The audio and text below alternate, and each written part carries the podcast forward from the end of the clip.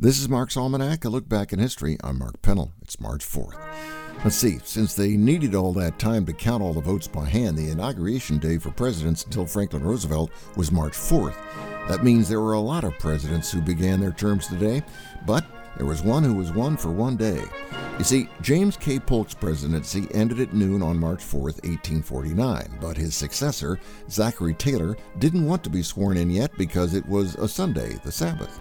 So some argue for one day David Rice Atchison held the office. There had been a law passed in 1792 stating the president pro tempore was next in line behind the vice president in line of succession, and he was it.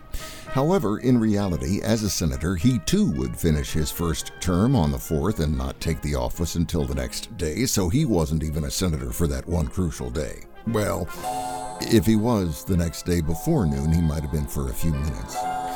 And legally, since the oath is more than a ceremony than fact, Taylor really was president on that Sunday, whether he liked it or not. Although he joked that he had the quote honestest administration this country ever had, Atchison never believed that stuff about him being president. By the way, the town of Atchison, Kansas was named after him, and the Historical Society Museum has the David Rice Atchison Presidential Library in it, making it the world's smallest. And that's it for Mark's Almanac. We'll talk Monday when today is history.